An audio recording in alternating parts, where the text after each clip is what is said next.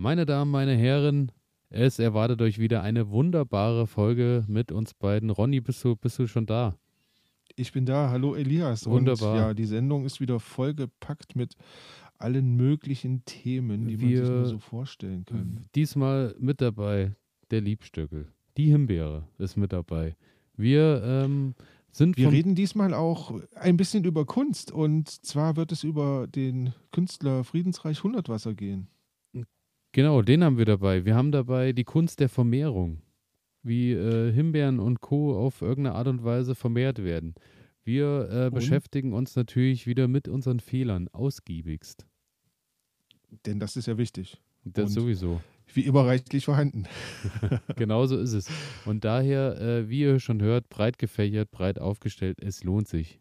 Einschalten. Wir freuen uns, wenn ihr einschaltet. Und bis gleich. Bis dahin.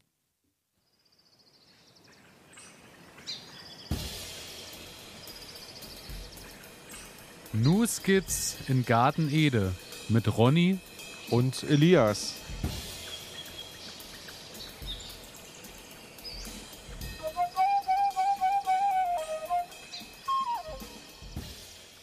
Herzlich willkommen, meine Damen und Herren. Herzlich willkommen zu einer weiteren Folge, Folge 44 Ihres Lieblingsgarten-Podcasts New Skits in Garten Ede. Und ich begrüße wie immer einen Mann, der wie die Physalis nicht nur eine wunderschöne Hülle trägt, aber er versteckt auch einen noch schöneren Kern, den er uns heute hoffentlich präsentiert. Lässt man ihn ins Gehör, bedankt er sich mit süßen Worten und saftigen Informationen. Seine Worte bringen Wohlbefinden und wirken sich beruhigend auf den Magen-Darm-Trakt aus. Begrüßen Sie mit mir die Physalis der Podcast-Szene. Ronny, bist du da? Hier ist die Physalis. Auf jeden Fall. Hallo Elias, ich bin am Start. Das freut mich sehr. Und wie das ich höre, bist du auch am Start und ähm, sehr gut gelaunt. Ähm, und das bei diesem ähm, Wetter, das freut mich. Und ein bisschen wundert es mich auch, denn bei mir hier draußen, ich gucke gerade so ein bisschen aus dem Fenster, es regnet schon wieder und Bei mir Ja. tatsächlich nicht, aber ich sag mal, äh, warum, warum, warum schlecht drauf sein? Äh, neue Folge Podcast aufnehmen, äh, immer wieder eine wunderschöne Sache. Und, das ähm, stimmt. Ja, und ich freue mich auch immer so ein bisschen mal zu erzählen, was äh, dann hier so alles schief läuft, weil äh, das Schöne ist, ähm, es stärkt mir oft den Rücken, wenn du dann sagst, bei dir sieht es ähnlich aus und auch äh, da auch schon mal vielen Dank an alle Hörerinnen und Hörer äh, bei den ganzen Zuschriften, die wir immer äh, erhalten. Es geht äh, uns nicht alleine so. Es geht vielen da draußen so und äh, wir stärken uns gegenseitig, während wir in unsere äh, in unsere braunfäule Kartoffel beißen und äh, uns die eine Tomate, die wir in diesem Jahr ernten, schmecken lassen. Richtig, richtig. Also ist das eigentlich, ist unser Podcast mittlerweile zu so einer Selbsthilfegruppe geworden? Nein, ne? so ist es nicht. Wir haben natürlich auch wunderbare Informationen und vieles läuft Ja, auch gut. natürlich, Und äh, natürlich. da vieles gut läuft, starten wir ja sowieso mal erstmal auch mit dem Positiven. Und ich kann dir schon mal sagen, meine Physalis äh, ist on fire. Also ja, ich weiß Ähm. nicht, was der Plural von Physalis ist, aber die Physalis ist oder die Physalitiden, Physalen. äh, die Physalen, die äh, wachsen wie, wie Zunder und fangen jetzt auch an. Und ähm, die Schirmchen trocknen dann immer aus und dann äh, kann man so schön einmal am Tag äh, die ganzen Früchte irgendwie aufsammeln und ernten. Und äh, ich weiß es nicht, ich komme schon langsam gar nicht mehr hinterher, weil es am Tag irgendwie bestimmt 30, 40 von diesen Teilen sind, die von den Physalis, die Ähm, überall rumliegen. Ich muss sagen, bei mir sieht es gerade relativ mau aus. Ähm, Okay, Ging gut ab, sind gut gestartet ähm, und sind dann immer mal zu trocken geworden. Da ist der Gärtner nicht hinterher gewesen, genug. Ähm, und andere, die sind überhaupt nicht groß geworden. Die, die habe ich, die hab ich in Töpfe reingesetzt. Wir hatten mal in einer Sendung drüber gesprochen, dass ich so ähm, mir toll so ein Drainagesystem mit Blähton angelegt habe Ja, und ja, sowas, ja. dass die Pflanzen da optimal stehen. Und also die beiden Pflanzen, die da drin standen, denen ging es gar nicht gut. okay, da und war vielleicht schon nicht mehr so- genügend Erde unten da zum, zum Speiern Kann und sein. Wurzeln. Also die sind gewachsen, ähm, aber auch nicht so richtig groß. Und ich hatte jetzt eine ähm, dann im Gewächshaus stehen. Die ist richtig gut abgegangen und die hat auch gut getragen. Aber ähm, wie gesagt, da habe ich jetzt, glaube ich, ein bisschen, da war ich ein bisschen nicht genug hinterher. Also die braucht eine andere, eine andere Pflege als so eine Tomate beziehungsweise als so eine Chili-Pflanze und die macht gerade nicht so einen guten Eindruck. Okay. Also Aber ich, ja. ich freue mich sehr für dich, dass es so abgeht. Also ich muss sagen, ich habe die äh, draußen ja auf der Terrasse stehen, dadurch bin ich natürlich auch immer nah dran. Mhm. Und ähm, ja, da steht die eigentlich ganz schön da und wächst ja auch schön. Also muss ich Hat sagen, die, hat die Feuchtigkeit von oben oder? die kriegt Vollgas von oben. Die steht komplett Okay. ohne Überdachung, ohne alles. Und äh, ja, Kein Problem. sie scheint damit ganz gut klarzukommen.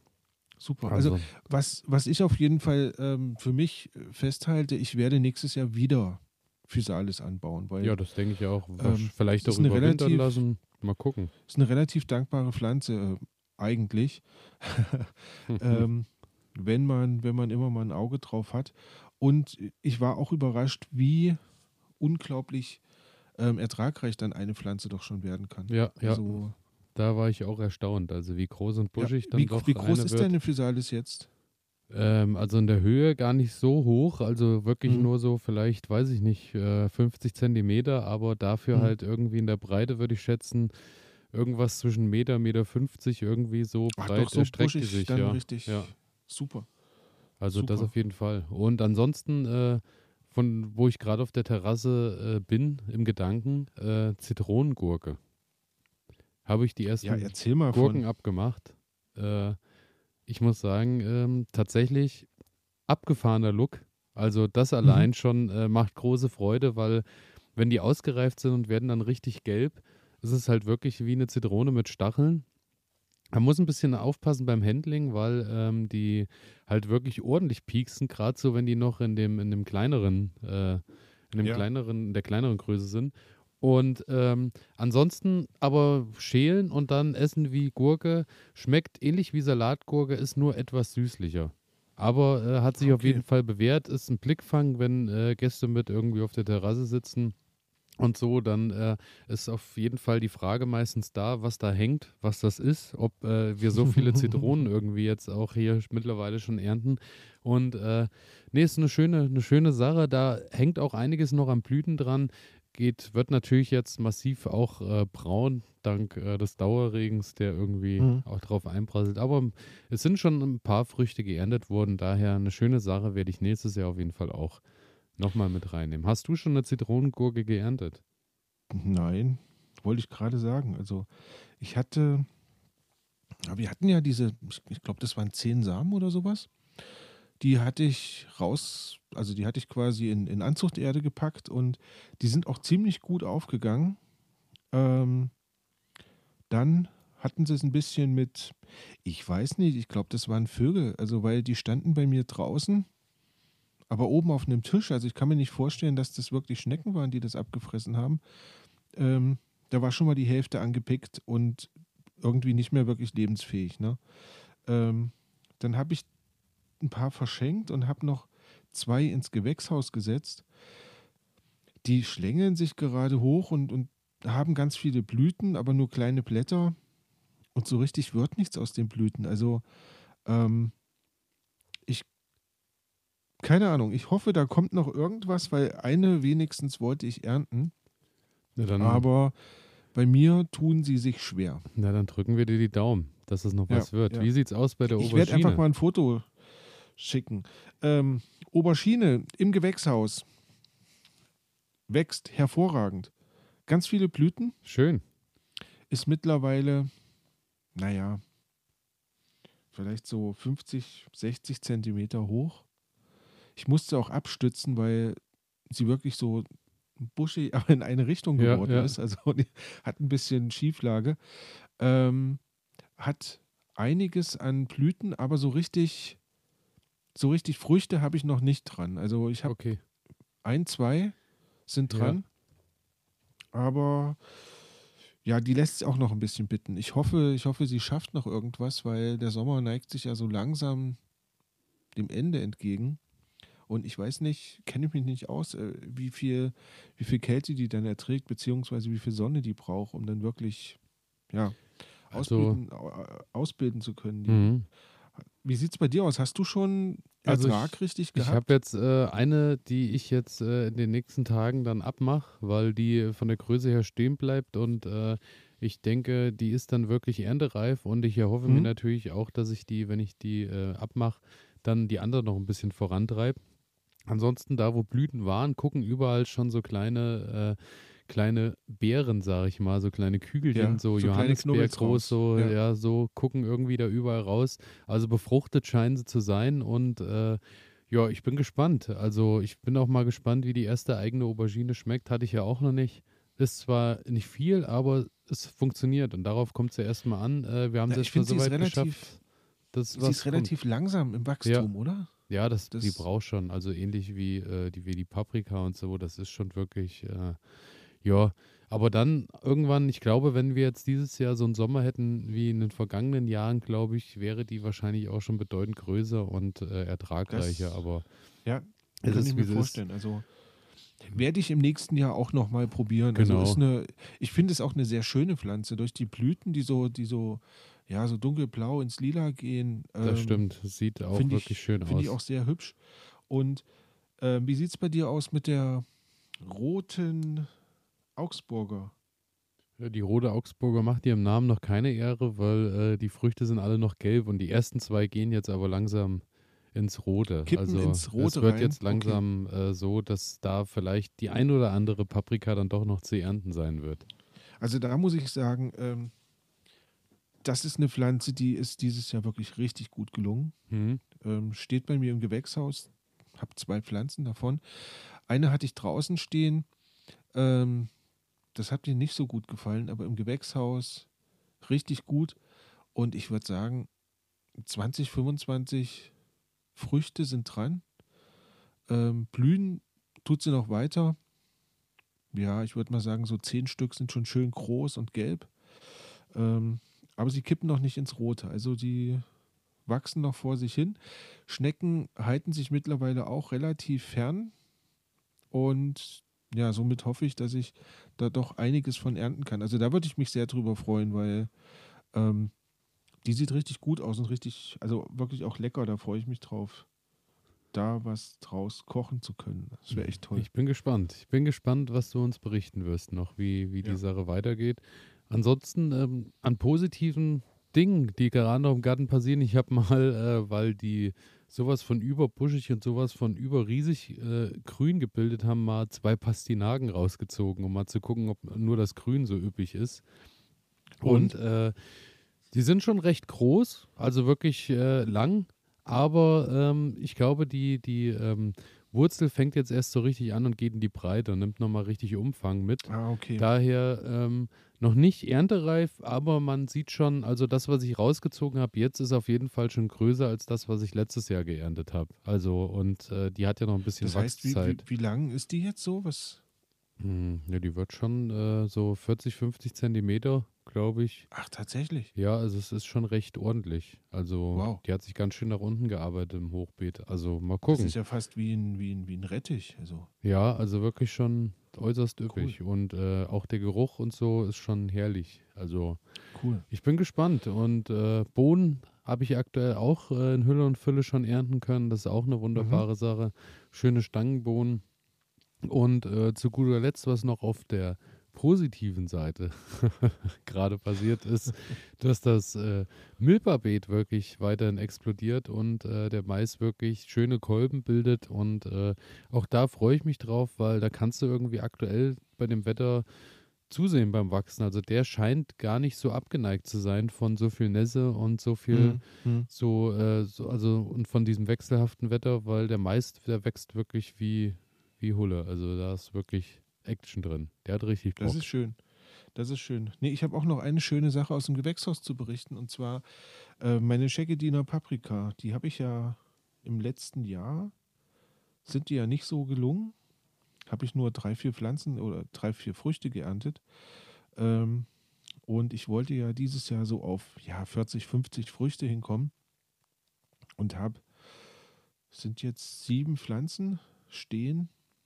Ähm, Und ich habe jetzt einfach nur mal die Früchte gezählt, die schon so 10 Zentimeter lang sind. Mhm. Und da bin ich mittlerweile bei 30 Stück angekommen. Oh. Und die blühen immer noch und, und bilden immer noch ähm, neue Früchte aus. Also das ist richtig gut. Die sind mittlerweile auch bei, ich würde sagen, einem Meter angekommen in der Höhe.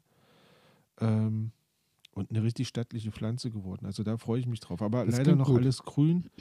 Ähm, und da hoffe ich auch, dass bald die ersten so erntereif werden, weil ähm, ich habe unglaublich Bock drauf. Ich möchte die auch mal, ich habe die letztes Jahr ja nur getrocknet und ich will die Mhm. unbedingt ähm, auch mal roh verkosten. Ja. Da freue ich mich sehr drauf. ja, dann Ähm, drücken wir dir ja. weiterhin die Daumen, dass das läuft. von daher hoffe ich jetzt, dass die Sonne irgendwann noch mal rauskommt und ja, da einfach noch ein bisschen Zunder drauf gibt, dass die, ja, dass die dann mal umschlagen. Wir freuen uns wär einfach schön. auf den September. Ja, der wird bestimmt besser. Der goldene September. genau, und ähm, ja, bevor wir äh, in unsere Kategorien einsteigen, äh, natürlich, äh, wie schon bereits erwähnt, vielen Dank an die ganze Post, die wir so regelmäßig kriegen. Äh, einfach, äh, wenn ihr irgendwie uns äh, was mitteilen wollt und so, einfach weiterhin elias.garden-ede.de. Und ansonsten freuen wir uns natürlich auch weiterhin, wenn ihr uns noch ein paar positive Bewertungen auf welchem Podcast-Portal auch immer da lasst und auf Abonnieren klickt. genau. Und Nicht damit würde ich sagen, starten wir in Kategorie 1 oder hast du äh, noch Nein. irgendwas wir auf dem Herzen? Direkt, wir starten direkt durch. in die Vollen, würde ich Alles sagen. klar. Natürlich.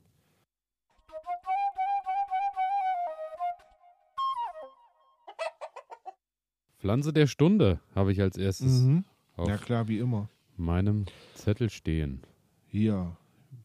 Jetzt stellt sich nur wieder die Frage, wer fängt an? Also angefangen habe ich beim letzten Mal. warst, so ja? viel äh, weiß Genau. ich noch. Ja, dann steige ich doch jetzt einfach ein und ähm, ich habe mir eine, also eine meiner Lieblingspflanzen rausgesucht. Es geht mal wieder um ein Gewürz oder eine Gewürzpflanze.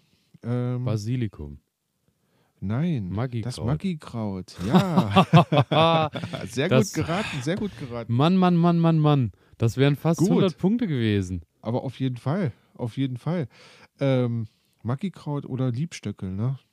Und ja, witzigerweise, Maggi-Kraut lässt sich wohl, also der Name Maggi-Kraut lässt sich wohl seit so ungefähr 1925 nachweisen. Okay. Und ähm, man geht davon aus, dass es an dem Geruch liegt, der ähm, diesem Maggi sehr, sehr ähnlich ist. Ähm, weil so richtig, ja, also es riecht halt irgendwie wie Maggi. Ähm, Und äh, wurde aber nicht von der äh, wunderbaren hat damit gar nichts Firma zu tun, nein. Äh, Nestle äh, irgendwie. hat damit überhaupt Hat nichts, damit zu gar tun, nichts zu tun. Ähm, sondern einfach nur der Geruch ähm, dieser beiden ja, Produkte, dieser beiden äh, äh, Dinge scheint sich, also ähnelt sich ja sehr und Mhm. deswegen geht man davon aus, dass das Maggi-Kraut diesen Beinamen bekommen hat. Denn eigentlich reden wir ja vom Liebstöckel. Und das Liebstöckel ist schon sehr, sehr lange in der Verwendung, kommt aber gar nicht aus unserem Breitengraden, sondern stammt wohl aus Vorderasien und man geht davon aus, dass es sogar Persien war, wo das Liebstöckel beheimatet war. Ähm, ja, wie gesagt, sehr alt in der Verwendung und es gibt bereits so Kräuterbücher aus dem ersten Jahrhundert, in denen auf das Liebstöckel verwiesen wird. Ähm, ein Buch, also wer das mal nachschlagen möchte, soll Materia Medica sein. Ähm, da wird das Maggikraut erwähnt. Ähm, ich vermute, man kann es nicht mehr lesen, davon gehe ich ja Ähm. auch aus. aber äh, fand ich doch sehr spannend, weil erstes Jahrhundert, das ist mal eine Ansage. Also, Das ist wirklich eine Ansage. Ne? Ist wahrscheinlich auch das älteste, was wir so. äh, Ich bin mir nicht sicher, aber könnte die älteste Pflanze von der Erwähnung her sein. Ja, ich, ich denke auch. Also eine ältere hatten wir, glaube ich, noch nicht ähm, bei uns. Ja. Naja, wie gesagt, Verbreitung ist bei uns eigentlich nur im Garten. Ne? Also Ja, selten außerhalb, weil die haben es doch gerne ein bisschen wärmer. Also die kommen ja auch aus wärmeren Gefilden, kommen allerdings trotzdem bei uns sehr, sehr gut klar. Also das heißt, es ist eine mehrjährige Pflanze, die ist auch winterfest. Also bis minus 15 Grad soll dem eigentlich nichts ausmachen. Dennoch, ähm, im Garten halten sie sich gut. Sie scheinen halt das vermute ich jetzt einfach mal, ähm, so diese Pflege des Menschen gern zu haben. Oder aber sie können sich halt gegen Unkräuter dann einfach in der freien Wildbahn nicht durchsetzen. Hm. Von daher, ähm, ja, halt nur selten irgendwie außerhalb anzutreffen. Ähm, das Liebstöcke zählt zu den Doldenblütlern und ist verwandt mit dem Dill, mit dem Koriander und auch mit dem Giersch. Ähm, und Giersch, das wächst ja bei uns, soweit ich weiß, ähm, Also, relativ häufig und man ja. freut sich immer nicht so richtig drüber, ne? Nee, manchmal nicht. Genau. Aber ähm, ja, also das sind so die, die Verwandtschaftsverhältnisse. Und der Liebstöcke kann, also hast du ja bestimmt schon mal gesehen, also ist so eine schöne buschige Pflanze beziehungsweise so eine Staude, die dann entsteht und die kann gerne auch mal bis zu zwei Meter hoch werden, wenn die so richtig ausgewachsen ist. Zwei Meter am- zwei Meter hoch. Habe ich noch nie Es soll also, Exemplare geben, die sogar Ja, 2,50 Meter Kenne ich hoch wirklich nur, äh, der Wahnsinn. Also, Ja. nee, habe ich noch nie gesehen, aber da muss ich vielleicht auch mal die Augen offen halten.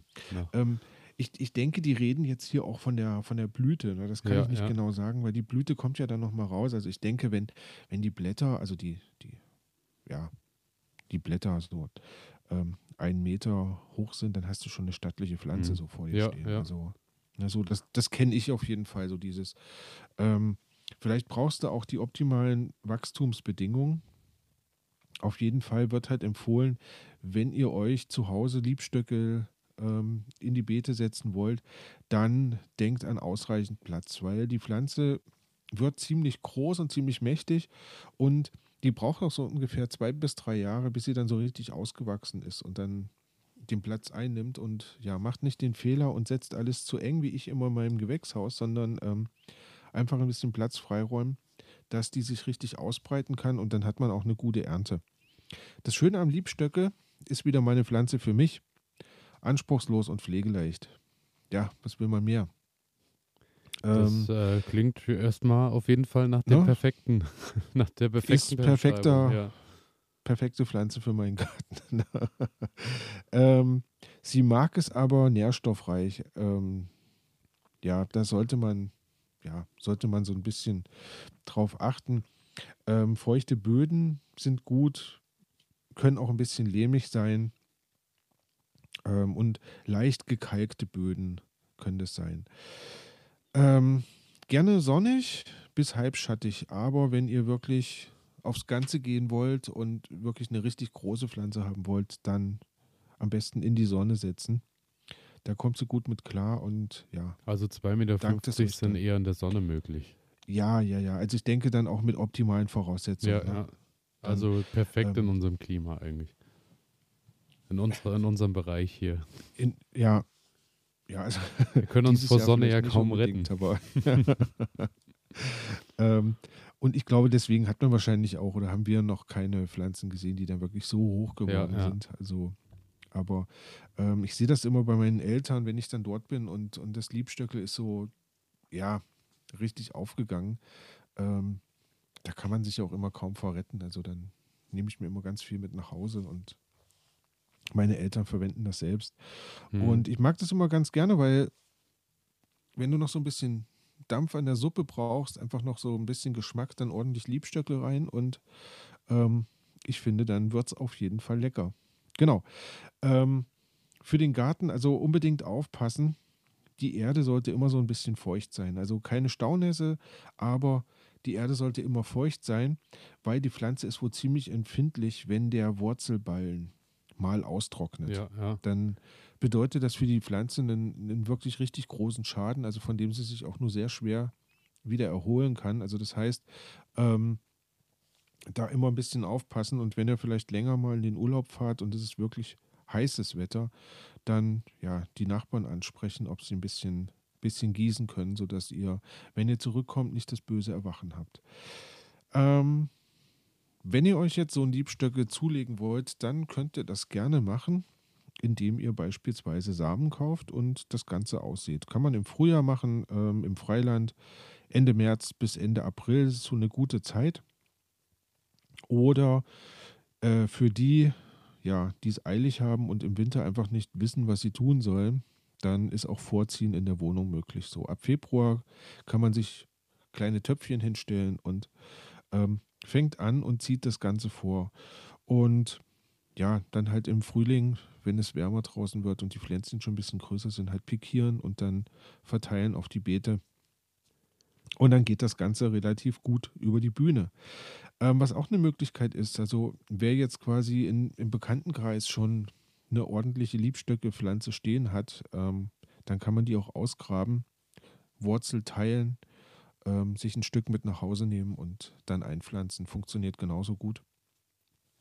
Und, also Ausschau ja, halten nach der größten Liebstöckelpflanze, die irgendwo im Umkreis steht. Genau, und dann hat man auch, dann geht es halt schneller, dann muss man halt nicht zwei, drei Jahre warten, bis dann alles so richtig so ist, wie man sich das vorstellt, sondern dann hat man im nächsten Jahr schon relativ gute Ergebnisse, denke ich mal.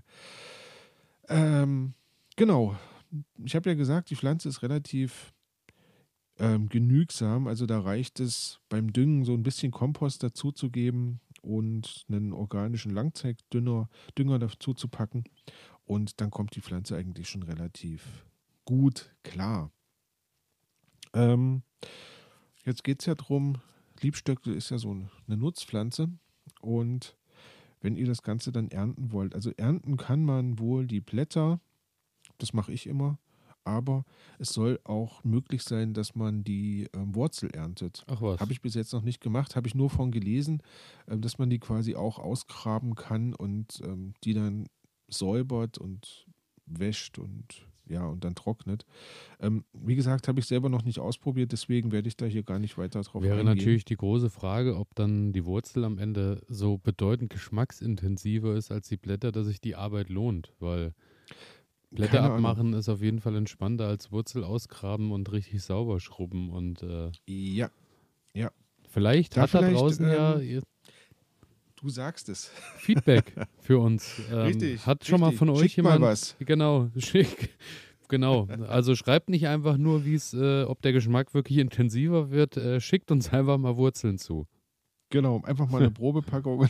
nee, ihr dürft Nein, also wenn ihr, wenn ihr was habt, ähm, schreibt gerne mal was, ähm, weil, wie gesagt, ich persönlich habe das mit den Wurzeln noch nicht ausprobiert. Ähm, ich habe davon nur gelesen.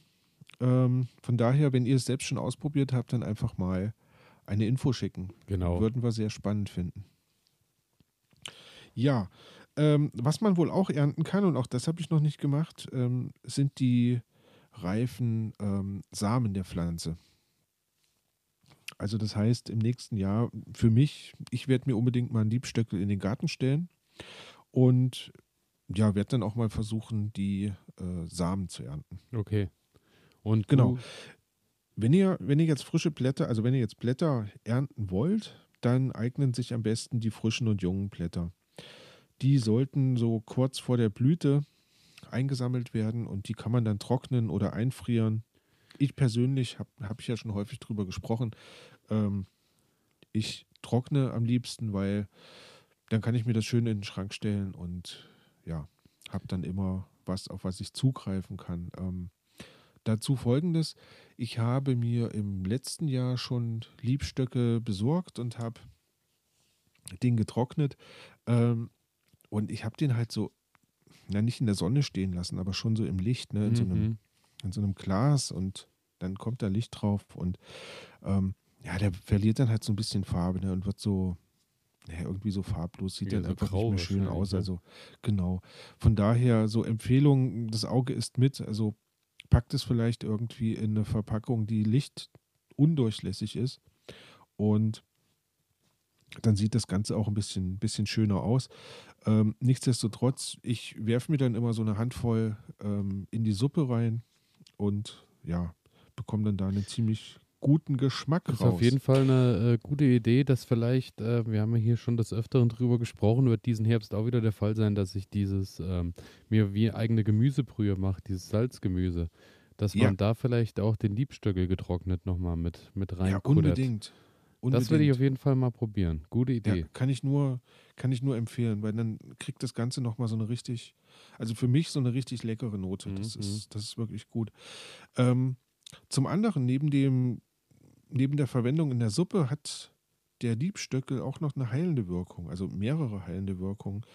Sprich, wir haben ja schon häufig über Tees gesprochen. Also das heißt, wenn ihr ähm, einen Tee aus Liebstöckelblättern machen wollt, dann nehmt ihr einen Teelöffel getrocknete oder zwei Teelöffel ähm, frische Liebstöckelblätter und übergießt sie mit heißem Wasser, lasst das 10 Minuten ziehen.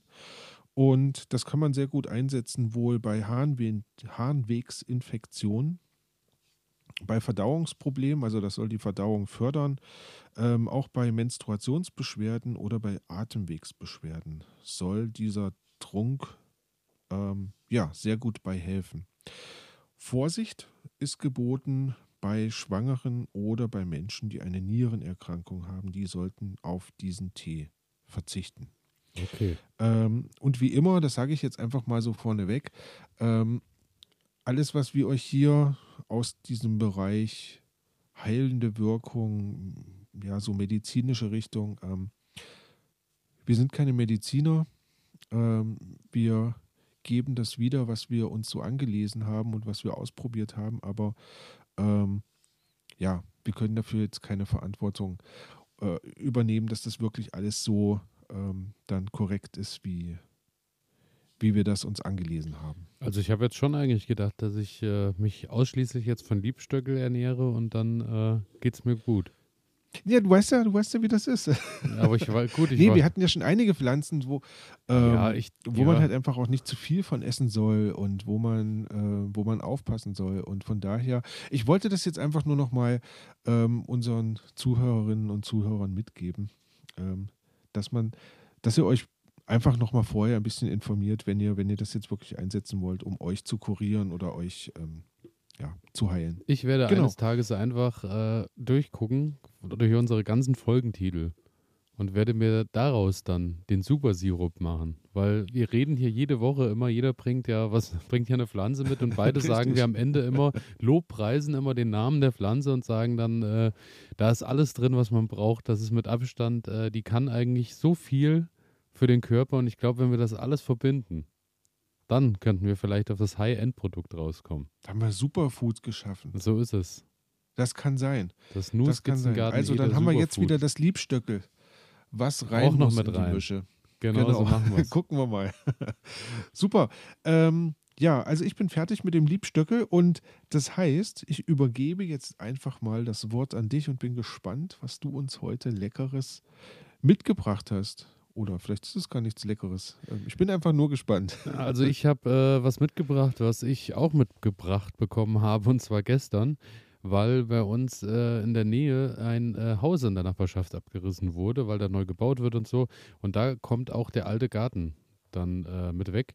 Und dort äh, waren immer, war ich immer äußerst eifersüchtig, weil dort im Sommer nämlich immer massenhaft Himbeeren gehangen haben. Ah. Und ähm, daraufhin äh, habe ich da kurz geschnackt und so. Und äh, ja, vielen Dank an die äh, liebe Marion, weil von der habe ich dann tatsächlich diese Woche ähm, ganz ordentliche Routen Himbeeren gekriegt, die ich heute dann auch in meinen Garten eingepflanzt habe. Und daher dachte, Pflanze der Stunde Himbeeren. Na super.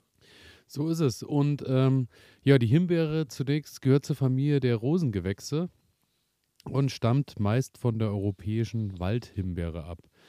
Also eine der wenigen Pflanzen, die wir hier wirklich auch als heimisch bezeichnen können. Mhm. Wir hatten es ja gerade bei dem Liebstöckel schon, das meiste ist ja irgendwann mal hierher gekommen, aber die Himbeere ist eine der wenigen Pflanzen, die hier wirklich auch heimisch sind. Die äh, äh, natürliche Wald- und Wildhimbeere gedeiht äh, so ungefähr bis zu 1400 Meter Höhe, also die kann auch ordentlich was ab und ist auch ganz Mhm. Und die erste Erwähnung war so um 1500 darum, galt als Heilpflanze in Klostergärten. Das Heilpflanze kann ich mir jetzt irgendwie daher ziehen, dass es wahrscheinlich aufgrund des hohen Vitamingehaltes und so ähm, dann wahrscheinlich auch ja. genutzt wurde. Und ich kenne ich kenn auch die Verwendung der Blätter. So in verschiedenen Tees.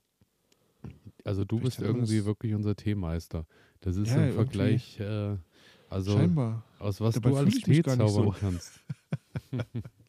Aber nee, mach mal weiter. ähm, also äh, neben der äh, Nutzung von den Beeren sind auch Blätter möglich. Das wollte ich nur hier an der Schnee. Das habe ich jetzt nicht Gut. hier stehen. Ich wollte es nur kurz mit einbauen. ähm, und zwar unterscheiden wir zwei Typen von Himbeersträuchern. Und zwar gibt es die Sommer- und die Hims äh, Herbsthimbeere. Hm? Sommerhimbeere äh, hat einen zweijährigen Entwicklungszyklus, blüht äh, dann an den Vorjahren äh, gebildeten Ruten. Also sprich, äh, die bildet dann irgendwann, wie bei mir jetzt im Herbst, fangen die jetzt an oder im Spätsommer und gehen langsam nach oben und bilden neue Ruten, an denen nächstes Jahr dann was wächst. Mhm. Die Herbsthimbeere wiederum entwickelt sich äh, in einem kürzeren Zeitraum und äh, fängt dann irgendwann an äh, und meistens kann, bist du da so an den Jungruten, kannst du abernten und das ist dann meistens so im Juli oder Juni, Juli so darum und dann kannst du da direkt äh, runterernten und dann war es das aber auch schon. Also du hast dann wirklich, äh, du kannst dann mal, es gibt Sorten, habe ich gelesen, da kannst du wirklich dann auch bei den Einjährigen ähm, schon teilweise bis Oktober sogar ernten hatte ich das Glück hatte ich noch nicht, weil meine Okay. sind meistens auf einem Schlag und dann hauen die drei Wochen lang durch und dann ist aber auch wirklich Ebbe. Aber vielleicht äh, mit meinen neuen Himbeeren habe ich da ja mehr Glück. Mhm. Genau. Anschließend äh, sterben dann die Triebteile äh, ab, an denen die Früchte gehangen haben. Und äh, der untere Bereich bleibt aber vital, sprich, äh, gerade bei den Herbsthimbeeren äh, schneidest du dann einfach äh, da, wo die Früchte getragen wurden, dann die Spitzen ab und dann treiben die im kommenden Jahr wieder neu aus. Bei der Sommerhimbeere, wie gesagt, das hatten, die hatten zweijährigen Entwicklungszyklus. Da sollte man dann die Ruten stehen lassen, dass da auch nächstes Jahr dann was dran hängen kann. Sonst hätte man, glaube ich, echt ein Problem. Sonst ist, ja, also, ja, also die, die Pflanze glaube ich noch mehr. Ja. Aussehen und Wuchs bei der Himbeere äh, ist interessant. Botanisch äh, zählt sie ja zu Sammelfrüchten und nicht, äh, wie der Name eigentlich sagt, äh, zu, zu Beeren, weil ähm, es nämlich so ist, dass die Frucht aus vielen kleinen kugelförmigen und miteinander verwachsenen Steinfrüchten äh, besteht. Also sprich, Mhm. diese ganz kleinen Kügelchen, die man da hat, kennt man ja, die Ja. wachsen zusammen und daher gehört sie zur botanisch äh, gesehen zur Sammelfrucht. Ähm, Okay. ansonsten, die Sorten werden zwischen einem bis zweieinhalb Meter hoch. Ähm, ich denke, Himbeerpflanzen hat auch schon jeder gesehen. Äh, da wachsen dann wirklich diese, die Ruten, die sich recht schnell entwickeln. Ähm, übers Jahr wachsen, schießen dann aus dem Boden, äh, stehen am Anfang ganz gut da. Irgendwann biegen sie sich dann hin und her und äh, haben neben den vielen Blättern, bilden sie dann auch ähm, in der Regel ähm, meistens so ab dem zweiten Jahr, an dem sie dann an ihrem Standort angekommen sind, Blüte, Blüten, die dann natürlich später auch äh, zu Früchten werden, beziehungsweise Früchte tragen. Ansonsten vermehrt äh, wird das Ganze durch flache und kriechende Ausläufer, denke ich, kennt auch jeder, der Himbeeren hat oder vielleicht, wenn der Nachbar einen Himbeeren hat, dass plötzlich äh, Himbeeren wachsen, wo vorher keine waren, weil die sich natürlich ja. überall ihren Weg suchen. Ähm, aber dazu Vermehrung komme ich dann später nochmal in einer anderen Kategorie dazu. Und ansonsten äh, Blüte bei der Himbeere ist so von Mai bis äh, Juni fangen die an und gehen in die Blüte. Genau. Das so zu Aussehen und Wuchs. Du sagst, oh ja, äh, bei dir sind auch plötzlich Himbeeren erschienen. Ja, Ich Also, äh, kann mich noch dran wachsen, erinnern die an deine breiten, Geschichte. genau, ja. die breiten sich aus und, und äh, wachsen einfach überall hin und ja, ich muss dann auch immer mal so mit dem Rasenmäher drüber gehen und muss dann ein bisschen was entfernen, weil die dann wirklich auch in die Rasenfläche ja, reinwuchern. ja. Ähm, aber ist nicht schlimm, weil Himbeere lecker, muss man im Garten Auf haben. jeden Fall. Auf jeden Fall. Ähm, Farbe bei den Himbeeren äh, reichen mittlerweile von Züchtungen von Aprikot über Rosa, über Dunkel, über dunkle Rottöne. Ich habe auch neulich eine Ananas-Himbeere gesehen, die war äh, eher so goldgelblich. Also da ist wirklich auch alles mittlerweile vertreten an Züchtungen Mhm. und Sorten. Ähm, Standort und Boden. Sonnig und windgeschützter Standort, humusreicher Boden, pH-Wert sollte zwischen 5,5 und 6 liegen, optimal, also leicht sauer. Ich weiß, pH-Wert erwähne ich immer nur am Rande. Ich mache vorher auch keine pH-Wertmessung, um irgendwas einzupflanzen. Und deswegen wird es auch immer nicht so richtig was. Ja, genau darum, genau. Da müssen wir unbedingt, da müssen wir Das unbedingt liegt am pH-Wert. Äh, ungeeignet hingegen sind extrem schwere, verdichtete Böden, in denen es leicht Staunässe gibt. Und herzlich willkommen in meinem Garten. Das ist ja genau mein Thema, weil äh, Lehmboden, der sich leicht verdichtet und Nässe hält, habe ich ja Hab zuhauf. Bei dir ähnlich. Ähm, daher äh, eignet sich am Anfang immer, wenn du äh, die pflanzt, dann wirklich ordentlich äh, ein bisschen reifen Kompost da rein zu hauen in die Pflanzlöcher oder eventuell sogar äh, groben Sand, dass das so ein bisschen aufgelockert wird und sich nicht gleich wieder verschließt. Genau, bei der Pflanzung, Mhm. ja, das war doch dieses, mhm, wie, Ja, äh, war- da ist äh, irgendwas. Ja, ja. Nee, nee, das war Zustimmung. Das Ach war so, das war nur die Zustimmung. Ja, Ich ja, ich dachte- habe das. Es hat ein bisschen länger gedauert, weil ich ähm, so drüber nachgedacht habe, wie ich damals meine ähm, Himbeeren eingebracht habe und ich habe an gar nichts gedacht. Ich habe einfach ein Loch gemacht und habe sie da reingesetzt und, und habe gehofft, hoffentlich geht was an. Ähm, Okay. Hätte man sich ein bisschen mehr Mühe geben können, aber sie haben sich gemacht. Also Haben halt wahrscheinlich einfach ein bisschen länger schon- gebraucht. ja, genau, das Ja, haben sie. ja. Also, Also- in diesem Jahr konnte ich dann auch ein bisschen ernten, das war okay. Aber ähm, es ist immer gut, sich ein bisschen mehr Mühe zu geben vorher. Das, Ja. Ja, und so ging es mir nämlich auch. Und äh, ich habe äh, letztes Jahr welche gepflanzt, die sind ähm, auch recht klein geblieben in diesem Jahr. Sie leben zwar alle noch, aber wachsen wirklich minimal und äh, brauchen wirklich ewig. Und daher habe ich mir gedacht, bei meinen neuen Himbeeren mache ich das anders. Und da sind wir jetzt auch genau bei der Kategorie äh, Pflanzung äh, genau richtig, weil ähm, im Bereich Pflanzung konnte ich dann nämlich mein neues Wissen dann heute auch anwenden. Und zwar ist es so, äh, dass erstmal der Pflanz, äh, der, der Boden natürlich ausreichend gelockert werden sollte. Also es reicht nicht, wenn du wirklich dann mit dem Schüppchen dein Loch machst und da das reinsteckst und trittst dann rundherum ein bisschen fest und dann ist der Lehmboden noch fester, sondern du solltest wirklich schon ähm, sehen, dass du äh, Spaten, wenn nicht sogar eher anderthalb Spaten tief erstmal äh, den Boden vorlockerst und ein bisschen Ah, okay. auflockerst. Und ähm, dann ist es so, die äh, Himbeere ist ja ein Flachwurzler, sprich, äh, also die muss sich dann wirklich in dem Bereich wohlfühlen und äh, die Wurzeln ausbreiten können. Daher eignet es sich natürlich, wenn dann auf der Höhe auch der Boden locker ist und da auch der Kompost sich dann schön äh, verteilt, dass da die Nährstoffe auch zu holen sind. Und was ich zum Beispiel vorher auch noch nicht wusste, ist, ähm, dass die äh, Himbeeren am besten in leichte Dämme eingepflanzt werden. Sprich, äh, ähnlich wie bei der Kartoffel, dass du äh, einen kleinen Damm nochmal auf, den, auf die äh, Ebene vom Boden machst, wo du die reinpackst, dass die dann noch schöner wurzeln kann nach unten auf, bei, durch die Okay. aufgeschüttete Erde. Und dann fühlt sie sich äh, noch ein Stückchen wohler. okay, das habe ich nicht gemacht, auf gar keinen Fall. Habe ich bisher auch noch nicht gemacht. Jetzt habe Mhm. ich so leicht noch mal ein bisschen angehäufelt und äh, ho erhoffe mir jetzt einfach nur dadurch, dass ich den Boden äh, erstmal ordentlich aufgelockert habe, dass das schon einiges bringt. Ansonsten ist es so, dass die Grundknospen der Himbeere mit bis äh, so, sagt man, 5 cm äh, mit Erde bedeckt sein sollten, weil die trocknet wirklich sehr schnell aus und äh, Mhm. und dadurch, dass du die natürlich dann durch diese Dämme ein bisschen nochmal schützt und die Wurzeln da einfach auch kein Licht abkriegen und so, weil dann nochmal eine Schicht oben drauf ist, äh, Ja. fühlt die sich dann einfach wohler. Genau. Ich habe mir da auch keine Gedanken drüber gemacht. Habe ich weil, mir auch noch nicht, weil ich ähm, mir auch du dachte, kennst das so von, wächst von überall, ne? Darmben. Ja. Genau, ja, richtig. Ne? Da ist es ja irgendwie so, äh, Bahndamm ist irgendwie alles voller Himbeersträucher so. Und dann sind die im nächsten Jahr, werden die abgeschnitten und dann wuchert da wieder alles raus und ähm, ja, man macht sich gar keinen großen Kopf, aber ja, ich denke in der dafür ist der Regel, Ertrag halt auch sehr niedrig. ja, also in den Gärten, wo die halt, glaube ich, ähm, so, so riesengroß sind und auch richtig buschig und äh, reichlich an Ertrag sind, ist dann halt wirklich auch, dass die bei manchen in den Gärten ja auch schon 30 Jahre irgendwie sich dann mit dem Boden arrangiert haben. Mhm. Und äh, das, das, was wir jetzt natürlich alles hier so erstmal am Start äh, be zu Beginn der Neupflanzung machen, ist natürlich, das reduziert halt einfach die Zeit, bis die Pflanze dann auch wirklich zum Ertrag übergeht. Aber den Vorsprung Ja. wollen wir ihr auch gönnen und wollen ihr das natürlich auch so angenehm wie möglich machen in unserem Garten. Sollen sich ja alle wohlfühlen, auch die Sie wird Pflanzen. sich dafür bedanken. Ich hoffe es. Mhm.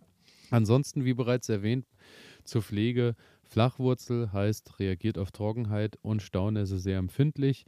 Daher immer am besten schön mulchen, rundherum mit Rasenschnitt, Mulcherde oder Stroh. Oder ähm, einfach, ich habe bei meinen Beeren ja in der Regel ähm, einfach Mulch drumherum. Wirklich einfach den, den klassischen Rindenmulch. Ja. Und ähm, da habe ich es jetzt nicht gemacht, weil ich nichts zur Hand hatte, aber bei den Beeren sonst habe ich ja auch noch eine Mulchfolie unten drunter gemacht, dass du dann wirklich auch nicht das Problem hast, dass die äh, gerade am Anfang, wenn die nicht so groß sind, ähm, von, von Unkräutern rundherum dann auch äh, bedeckt sind und äh, die denen dann auch die Nährstoffe entziehen. So habe Ja. ich es jetzt nicht gemacht, aber ich werde nochmal eine ordentliche Schicht äh, Rindenmulch oder irgendwas dergleichen drumherum packen und dann sollte das passen. Ansonsten Mhm. im Frühjahr äh, eignet sich nochmal, um nochmal einen schönen Schub reinzubringen, dass die nochmal äh, gedüngt werden. Am besten mit äh, ausgereiftem Kompost wieder oder eben mit Hornspänen. Da gibt es auch, ähm, ich hatte letztes Jahr dann auch für ein Kombiprodukt gekauft, dann, dass du irgendwie organischen Dünger hast, der für Beeren jeglicher Art war. Und den habe ich dann sowohl um die Erdbeeren als auch um die Himbeeren und Brombeeren überall ein bisschen drumherum gepackt, dass die ein bisschen Nährstoffe haben und dann auch wirklich gesund aus dem Frühjahr kommen und dann in die Blüte gehen können. Genau. An, Sehr gut. ansonsten ähm, ist es so, ähm, dass sonst bei, also es ist, man muss aufpassen, wenn man natürlich Dünger und Co. da äh, rundherum nochmal hantiert und da so ein bisschen den eingräbt oder mit der, mit der Hacke ein bisschen einarbeitet, dass natürlich dadurch, dass es ein Flachwurzler ist, ich natürlich schauen muss, dass ich keine Wurzeln verletze bei der Gartenarbeit, was ich so rundherum mache. Aber ansonsten kommt die Himbeere dann, wenn sie irgendwo Fuß gefasst hat, eigentlich auch gut klar. Und ist dann eigentlich auch nie wieder weg. Ja, also so Also- ist meine Hoffnung. Ne?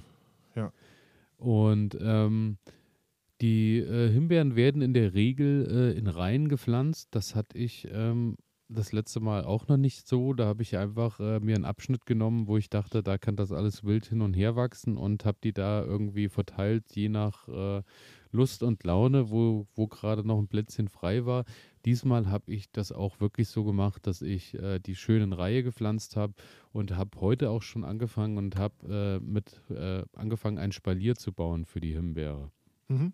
Sprich, ich habe äh, einfach so auf äh, 1,50 Meter äh, Höhe habe ich äh, ein paar Pfosten hingestellt und habe dann nochmal darum so einen so Rahmen einfach rundherum gebaut, wo ich in der Breite 60 Zentimeter habe und ähm, dann kann die dann sich dort irgendwie abstützen, wenn dann die Routen wirklich hoch sind. Ich habe dann äh, die erste, ich habe es heute leider nicht mehr ganz geschafft, die erste Höhe habe ich so bei 80 Zentimetern, wo der Rahmen ist und dann mache ich jetzt noch einen zweiten Rahmen irgendwo bei 1,30 Meter, Mhm. 30, Meter 40 und dann sind die da schön eingedämmt und können sich dann auch ablegen, äh, wenn dann die Früchte wachsen und ähm, Genau. ja, kippen dann einfach nicht um. Und dann denke ich, äh, sollte das eigentlich ganz gut passen. Ja. Das wünsche ich dir. So, äh, so zumindest der Plan. Ja, Mhm. also wie gesagt, Rankhilfe für mich jetzt unentbehrlich, weil äh, habe ich die letzten Male nicht gemacht und da wuchs das dann alles so kreuz und quer und auch nicht schön und hat sich dann teilweise auch gegenseitig das Licht genommen. Daher erhoffe Ja. ich mir jetzt dadurch, dass das besser wird. Schauen wir Kann mal. man ein bisschen mehr Struktur einfach geben dem Ganzen. Genau, genau. Und ansonsten äh, zu guter Letzt natürlich noch Ernte und Verwertung. Ja, wie bereits erwähnt, Ende Juni bis Ende Oktober sind die äh, Himbeeren in der Regel fruchtreif, sollten natürlich nur im vollreifen Zustand äh, geerntet werden, sprich, wenn ähm, diese, die, die Frucht sich leicht lösen lässt vom, vom Zapfen.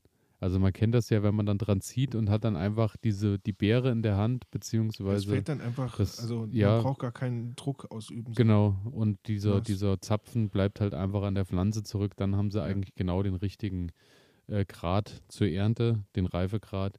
Ansonsten natürlich, wie wir es eben schon erwähnt haben, beim Liebstöckel und bei all unseren anderen Pflanzen, sehr gesund. Sehr, sehr, sehr gesund. Enthält viele Mineralstoffe, Vitamine und dabei wenig äh, Fruchtsäure, weshalb sie dann auch noch süß schmeckt. Sie ist geeignet zum Frischverzehr.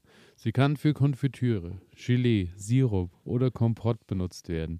Sie kann natürlich auch in der Küche universal für Desserts, für Kuchenbelag, als äh, Zutat für frische Sommersalate. Also es sind keine Grenzen gesetzt. Du kannst sie einfrieren. In frischem Zustand sind sie nicht so lange lagerungsfähig.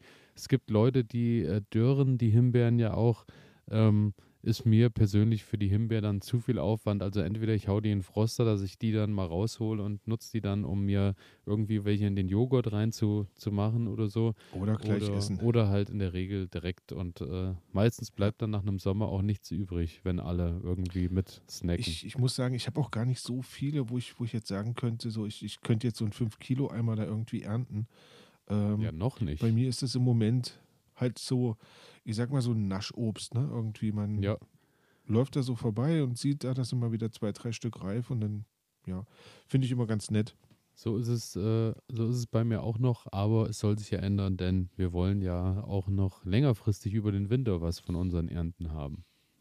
Das Daher-. Später mehr zu diesem Thema. Thema. Ähm, und zu guter Letzt Krankheiten und Schädlinge. Die, äh, es ist wohl so, dass es eine Viruserkrankung gibt, den Himbeer-Mosaik-Virus, dass die äh, Blätter dann so Mosaikflecken kriegen. Äh, hatte ich bei der Gurke schon mal. S, äh, sieht man dann also wirklich wie so kleine Mosaikfelder, sind dann immer auf Okay. den Blättern. Habe ich bei den Himbeeren persönlich noch nicht gehabt. Was wohl auch äh, häufig der Fall ist, ist wohl äh, Pilzerkrankungen ähm, die dann die Routen haben. Hatte ich bisher auch noch nicht. Und ähm, zu guter Letzt, es gibt wohl Schädlinge. Milben, Blattläuse waren mir ein Begriff, aber vom Himbeerkäfer habe ich tatsächlich auch noch nichts gehört. Okay. Den gibt es aber wohl auch. Genau. Dann wollen wir hoffen, dass es das möglichst ähm, einen großen Bogen um deinen Garten macht. So ist es. Den Himbeerkäfer möchte ich nicht unbedingt als Gast an Nein. meinem Tisch sitzen Nein. haben. Und ähm, ja, damit würde ich sagen, haben wir die Pflanzen der Stunde Abgearbeitet. abgearbeitet und äh, schmeißen uns direkt rein in Kategorie 2.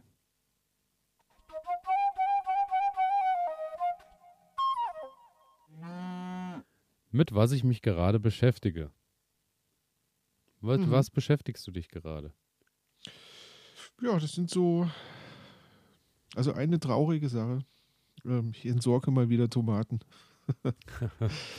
ähm, ich, ich hatte ja noch so ein paar Tomaten stehen lassen in der Hoffnung, das Wetter wird besser, sie erholen sich wieder von der Braunfäule. Ja, ja. Ähm, aber das Wetter wurde nicht besser und sie haben sich auch nicht mehr erholt. Und ähm, dann habe ich jetzt mal wieder so, ah, ich glaube, drei oder vier Pflanzen ebenerdig abgeschnitten und wieder aus dem Beet herausgenommen. Und es ist schon irgendwie traurig, wenn du dann so diese, naja, diese grünen, aber doch schon großen Früchte irgendwie dann nicht auf den Kompost wirfst, sondern halt, ja, wegfährst, in die Mülltonne bringst. Ja, und, ja. Ah, gebe ich dir absolut so recht. Äh, Ja, ist aber, glaube ich, diesen Sommer ein Dauerthema. ist ein Ähm, Dauerthema, genau. Ich würde, Deswegen gehe ich auch gleich weiter. ähm, aber kurze Frage, Ja? du sagst, du schneidest die ab. Ich ähm, würde dir, glaube ich, empfehlen, die Wurzel mit rauszuholen. Die Wurzel mit rauszunehmen, damit der Virus, äh, Ja. die Bakterie gleich mit weg ist. Ja, ja. Oder der Pilz, ja. Ähm, ist ein guter Gedanke, dann berichte ich vom nächsten Mal, wie ich die Aber letzten Reste entfernt habe. ich muss sagen, ähm, die ließen sich eigentlich tatsächlich erschreckend äh, einfach aus dem Boden rausziehen. Muss ich tatsächlich Ja, die sagen. sind nicht so mächtig, ne? Ja, also ja. wie man es vermuten würde, obwohl die eigentlich sehr tief wurzeln können. Ähm, aber ist ein guter Gedanke, werde ich, ähm, werde ich nachholen. Ähm, was ich noch mache, ist Düngen. Wir haben häufig drüber gesprochen, über Ja. das Düngen.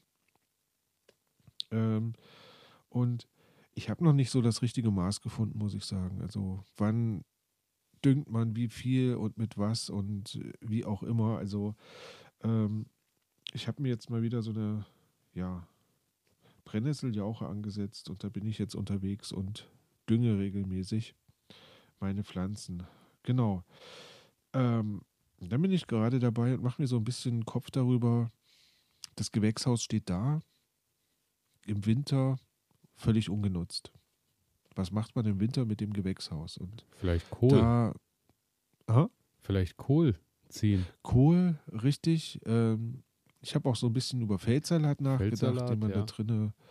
Ähm, und also das sind solche Sachen. Ich habe auch gelesen, einige Leute ähm, dämmen sich das, das Gewächshaus so ein bisschen mit, mit verschiedenen Folien, so Noppenfolie und ich weiß nicht was. Und ähm, versuchen es damit dann so ein bisschen wärmer da drin zu bekommen, dass man, dass man da dann schon relativ frühzeitig vorziehen kann Mhm. ähm, oder zum Überwintern von, ähm, von Kräutern und sowas. Ja, ja.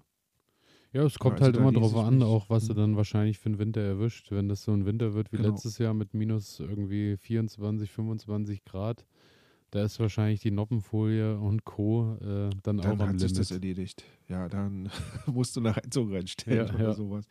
Also, nee, das ist, aber das ist so, wo ich, wo ich einfach gerade anfange, mich so ein bisschen einzulesen. Was, was kann man alles machen noch mit so einem Gewächshaus? Weil, ja, letztes Jahr stand es halt einfach nur leer rum und ähm, ich denke aber, man kann da doch ein bisschen mehr machen. Und ich war jetzt bei einer Freundin und die hatte jetzt Feldsalat ausgesät Mhm. und eigentlich bin ich ein großer Freund vom Feldsalat. Das ist was Leckeres und ja, warum nicht das Gewächshaus dafür nutzen, um, um so ein bisschen Feldsalat ähm, dann noch einzubringen. Was ich jetzt gerade im Moment noch gemacht habe, ich habe mir jetzt noch ein paar, ähm, äh, wie sagt man, Kopfsalat-Zöglinge Mhm. besorgt Ja, ja. Und werde die jetzt an die Stellen einbringen, wo ich ähm, die Gurken jetzt rausgerissen habe. Da sind jetzt einfach Löcher entstanden. Also ich habe die ja nicht jetzt ausgerissen, sondern ist ja schon ein bisschen her. Ähm, aber da hatte ich jetzt die großen freien Flecken und dachte mir, vielleicht kann ich das jetzt nutzen und setze mir noch ein, zwei Köpfe Feldsalat, äh, äh, äh, Kopfsalat rein. Und ja, das ist das, was ich gerade mache. Ah nein, eine Sache habe ich noch vergessen. Heckenschnitt steht an. Ähm, die Hecken, das Gras und die Hecken, alles wächst ja gerade äh, wie Bolle. Wie verrückt, ja, auf jeden Fall. Ähm, ja, und dann hat sich der Nachbar ganz freundlich bei mir am Gartenzaun gemeldet und merkte an, die Hecke wächst in seinen Garten rein. Ah, Und okay. Ich könnte ja mal wieder ähm, mit der Heckenschere loslegen und das ist jetzt quasi so die Aufgabe, die ich in dieser Woche noch Ja, haben ja. werde. Ähm, Aber die Hecke so ein bisschen natürlich zurückschneiden. nur vorm Schnitt, ne? Weil alles, was tiefer Na- ist, ist ja natürlich, noch nicht, natürlich. ist ja noch nicht äh, offen. Richtig. Darf man ja, glaube ich, ab Richtig. Oktober geht das ja dann, da glaube hatten ich, erst wir, los. genau, da hatten wir schon drüber, denn Ja, ja. Also jetzt auf jeden Fall keine großen Schnitte machen, denn ähm, manchmal hat man noch Brutvögel in den, äh, in den Hecken drin und die soll man natürlich nicht stören. Also das heißt im Moment wirklich nur die äußere, die oberste Schicht wegschneiden. Ja, ja. Ähm, genau. Und da bin ich gerade dran ähm, an diesen Dingen. Und ja, ich habe so eine Hecke, muss ich gleich dazu sagen. Ich weiß nicht, wie die heißt. Das ist äh, alles quasi noch vom Vorbesitzer. Die blüht wunderbar im Frühling und da sind dann auch ganz viele Bienen dran. Ähm, aber die hat Stacheln, also so richtig fiese kleine Mhm. Stacheln, ähm, so ganz lang und, und dünn, also wie so Nadeln. Ähm, und es, ich hasse es. Also jedes Mal, wenn ich die schneide, dann na, mit der Heckenschere drüber und dann fallen diese Äste runter und ähm, bleiben dann auch gerne mal in den, in den Händen stecken. Das ist einfach widerlich. Ähm, Ja, aber Klingt die spaßig Bienen beim freuen sich. Ja, ja, genau. Es ist ein, Ja. ist ein großes Fest. Deswegen ähm, zögere ich das auch immer so ein bisschen hinaus, bis dann irgendwann der freundliche Hinweis kommt, man könnte ja jetzt mal und naja gut, dann macht man halt mal wieder eine Runde. Genau. ja, so viel zu meinem ähm, Tun im Moment. Wie sieht es bei dir aus, Elias? Ja, bei mir ist es so, ähm, ich hänge mich mal direkt dran an deine Sache mit dem Gewächshaus über den Winter, weil Mhm. ähm, ich jetzt dabei bin und ziehe nach wie vor ähm, Pflänzchen für den Winter vor, beziehungsweise pflanze ein. Beim, bei der Anzucht ist es so, aktuell in der Anzucht habe ich den äh, Winterspinat, beziehungsweise Herbstspinat. Da ähm, habe ich den Butterfly, Gammason und Turin. Das sind die drei Sorten, die ich da jetzt probiere und mal schauen, welche mit unserem Winter auch am besten klarkommen, dass die wirklich über den Winter dann auch äh, draußen stehen und äh, ab und an noch mal ein bisschen Ertrag bringen. Da bin ich wirklich gespannt, was äh, daraus wird. Ansonsten habe ich da auch die ersten schon rausgepflanzt, den ersten Spinat, äh, wo wieder Platz wurde ins Hochbeet. Und der entwickelt sich auch ganz gut. Einziges Problem ist, ähm, ich habe jede Menge Ameisen überall und äh, die Ameisen erfreuen sich anscheinend auch am Spinat. Also äh, die fressen da kleinere Löcher überall rein. Echt? Aber ansonsten ähm, ist es so, dass der natürlich, wenn der sich wohlfühlt und auch anfängt und geht richtig an und üppig wächst, ähm, kommt natürlich, der, der, die Ameisen kommen dann nicht mehr so nach. Also so wie ich mit dem Essen drin nicht mehr nachkomme, schaffen es die Ameisen auch nicht. Und dann können wir uns irgendwie Ja, auf ist gut. Unentschieden einigen und jeder nimmt sich das, was er braucht. Und gut. alles ist gut. Ansonsten Anzucht, äh, Feldsalat habe ich ja auch im Moment. Der steht auch schon so äh, schön da in den kleinen Töpfchen, dass ich den dann auch rauspflanzen kann. Da muss ich mir allerdings noch ein Plätzchen suchen, weil er sollte natürlich geschützt sein, dass nicht direkt die Nacktschnecke zulangt.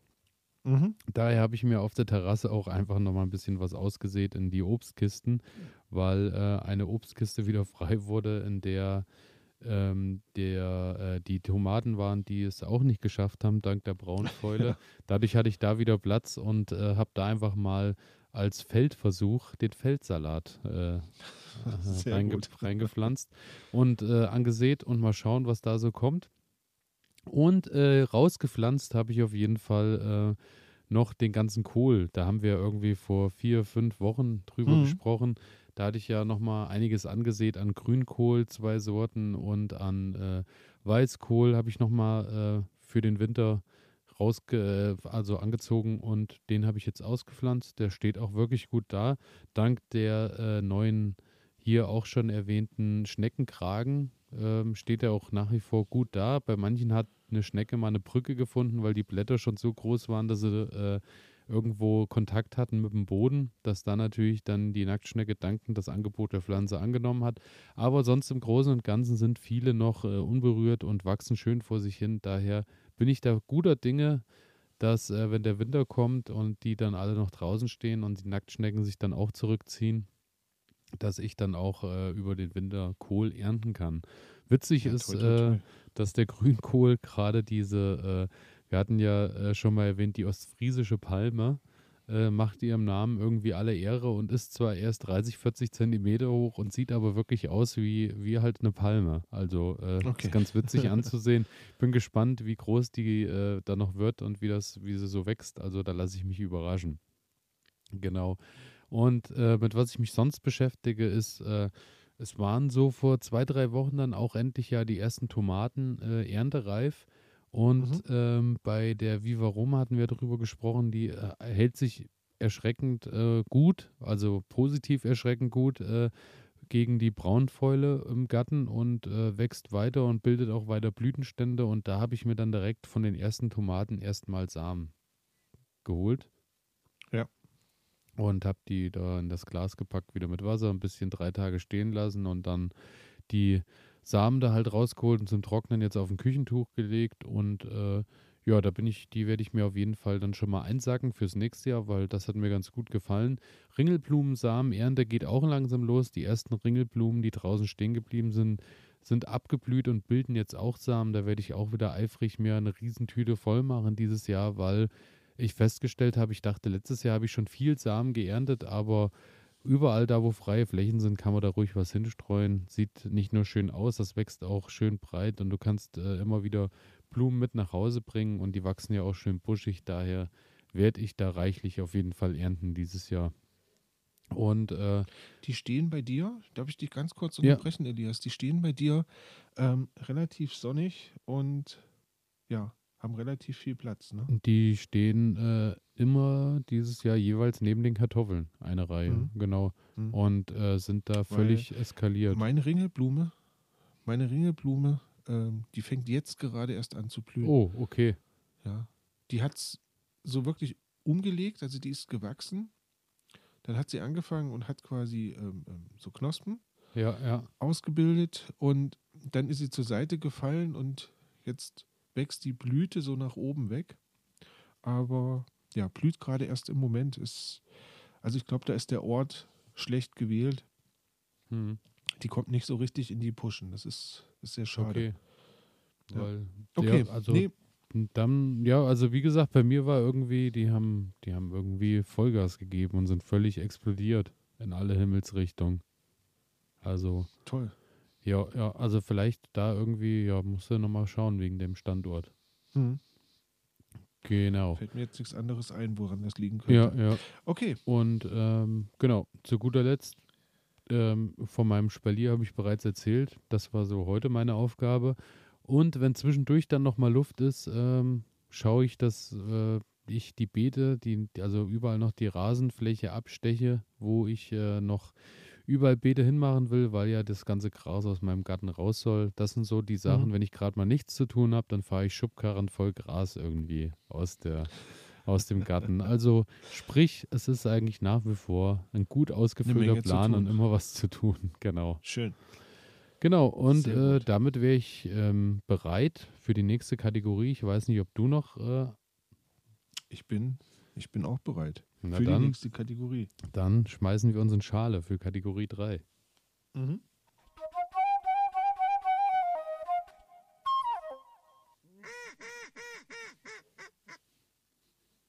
So, was ich gelernt habe. Steht Was auch hast- bei mir. Was hast du gelernt in dieser Woche? Was habe ich gelernt? Ich habe was ganz Fantastisches gelernt, muss ich sagen. Ähm, Bin gespannt.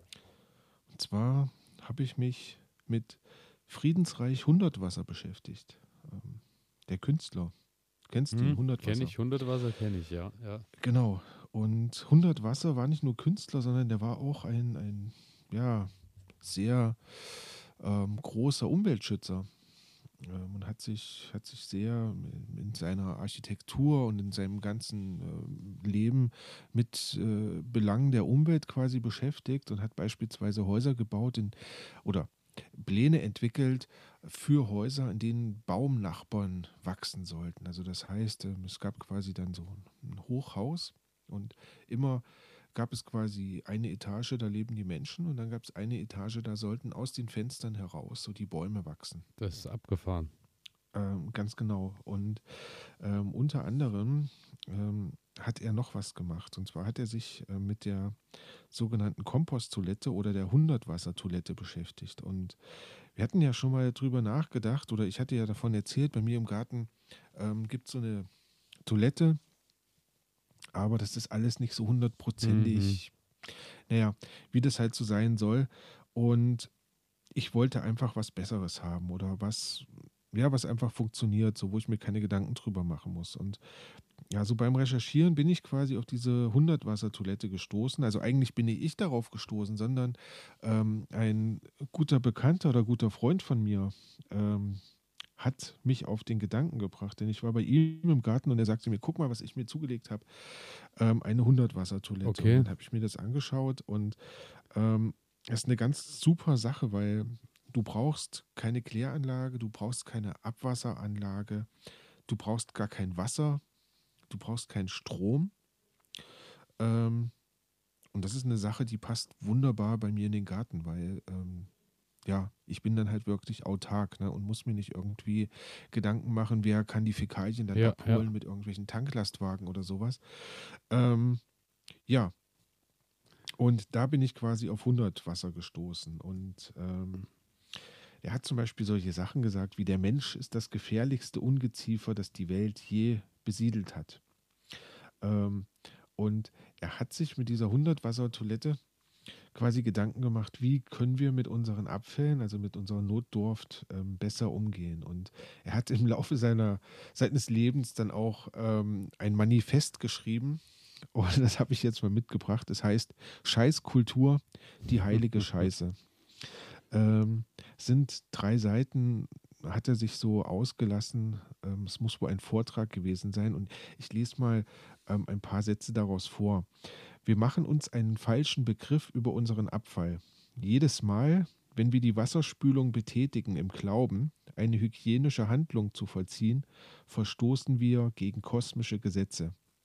Denn in Wahrheit ist es eine gottlose Tat, eine frevelhafte Geste des Todes. Und es geht weiter. Warum haben wir Angst vor dem Tod? Wer eine Humustoilette besitzt, hat keine Angst vor dem Tod. Denn unsere Scheiße macht zukünftiges Leben, macht unsere Wiedergeburt möglich.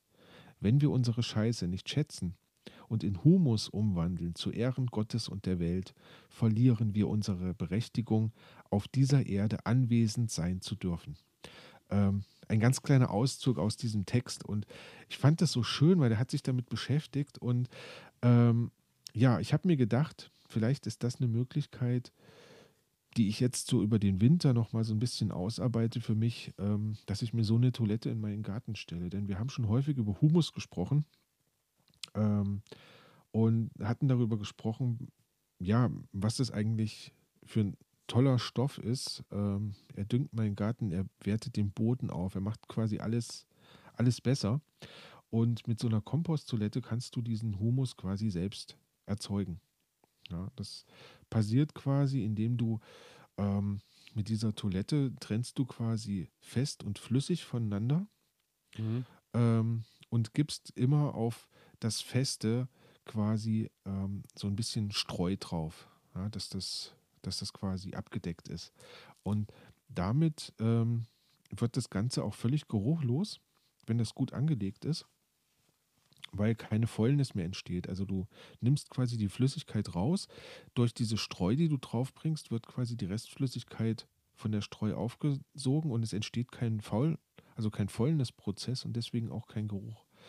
Und am Ende ähm, kannst du das Ganze entleeren, packst es quasi in den Komposter und lässt das über mindestens ein Jahr in diesem Kompost arbeiten und hast dann ähm, ja einen wunderbaren Kompost hergestellt. Und das Witzige ist, das, was wir Menschen so im Jahr produzieren, ähm, reicht wohl aus, um 200 Kilogramm Getreide zu düngen.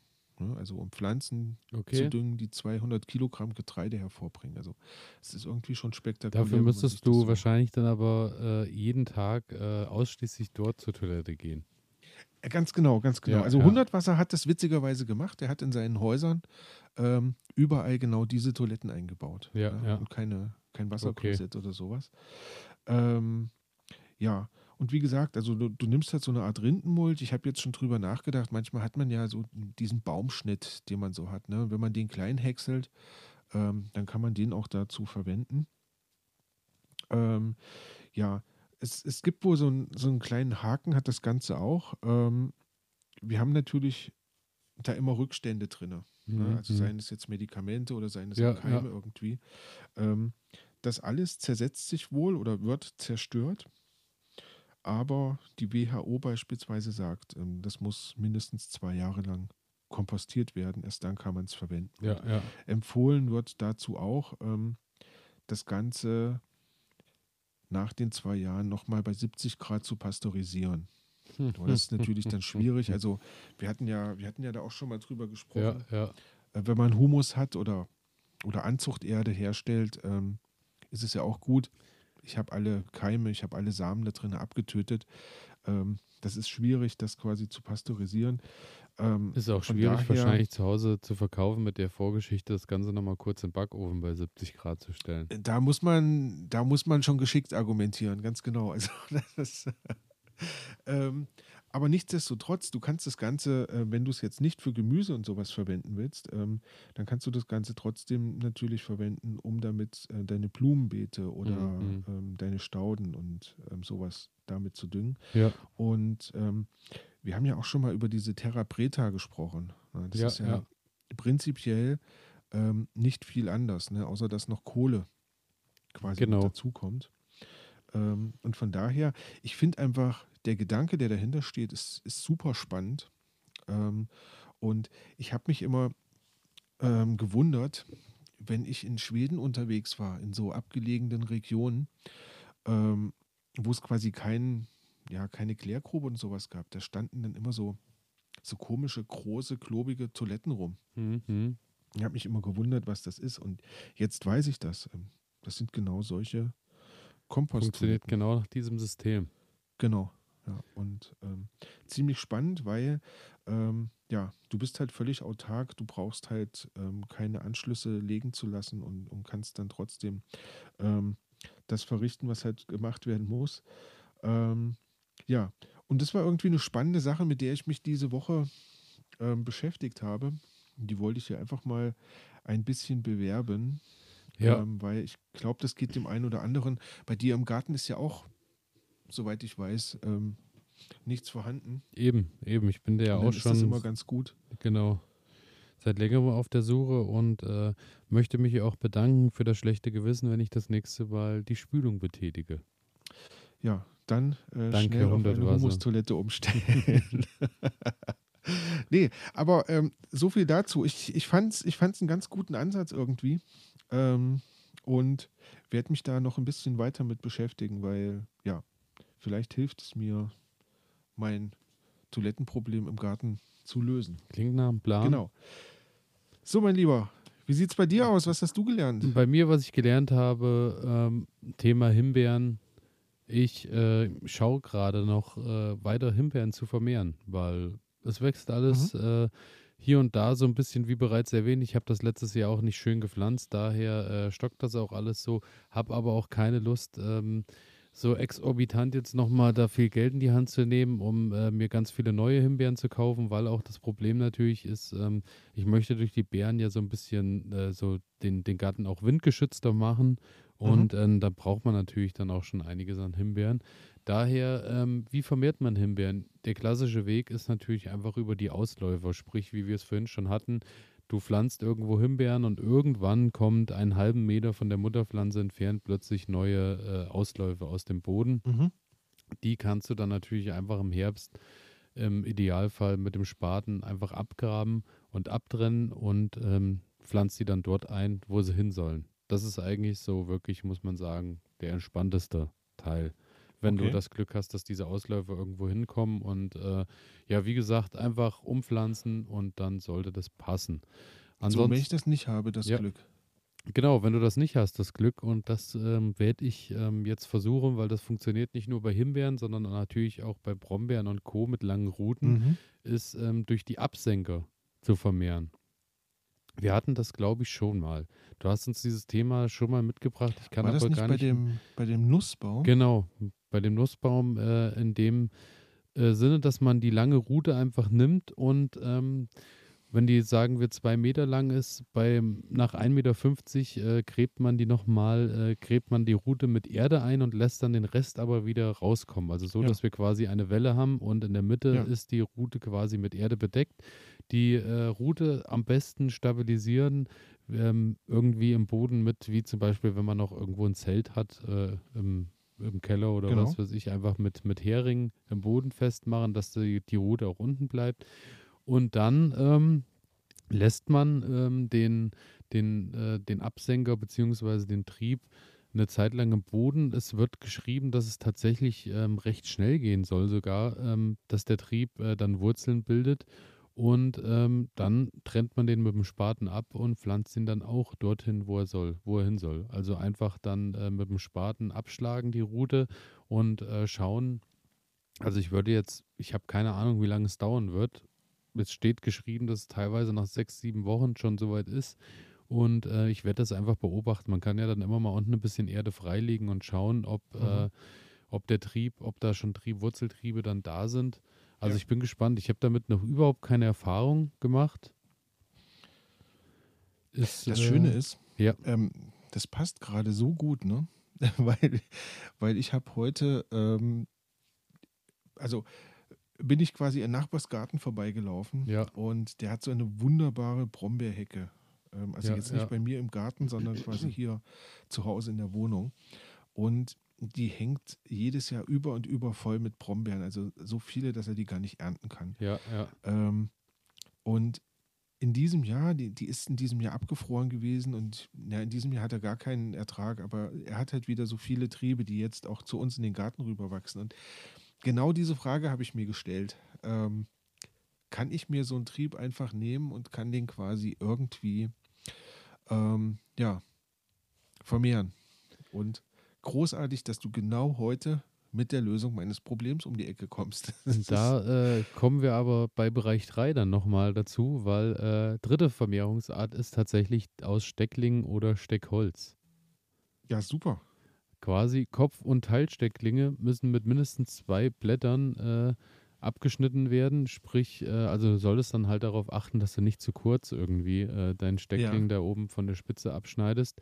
Und dann ähm, ist es wirklich so, dass du den einfach entweder erstmal in Wasser packst und schaust, dass der wurzelt, oder du packst ihn direkt in nährstoffarmes Anzuchtsubstrat, also sprich irgendwas Anzuchtserdemäßiges, dass der wahrscheinlich die Wurzeln erstmal wie immer auch bei jeder Anzucht Ja. mehr bildet, weil der Boden nicht voller Nährstoffe ist und die Wurzeln sich auf Suche begeben nach äh, Nährstoffen und dadurch äh, fängt er natürlich deutlich schneller und stärker an zu wurzeln.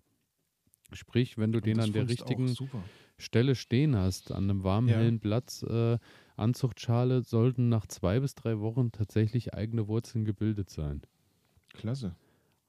Habe ich auch noch nicht Klasse. probiert, werde ich äh, allerdings jetzt auch testen. Ansonsten ähm, kannst du die Steckhülse auch einfach äh, im Herbst, wenn du die von den Ruten abgeschnitten hast. Ähm, Ruten sollten allerdings zwei Jahre alt sein, also es sollten keine neuen frischen sein, sondern die sollten Mhm, wirklich mhm. schon ein Weilchen auf ihrem Platz stehen.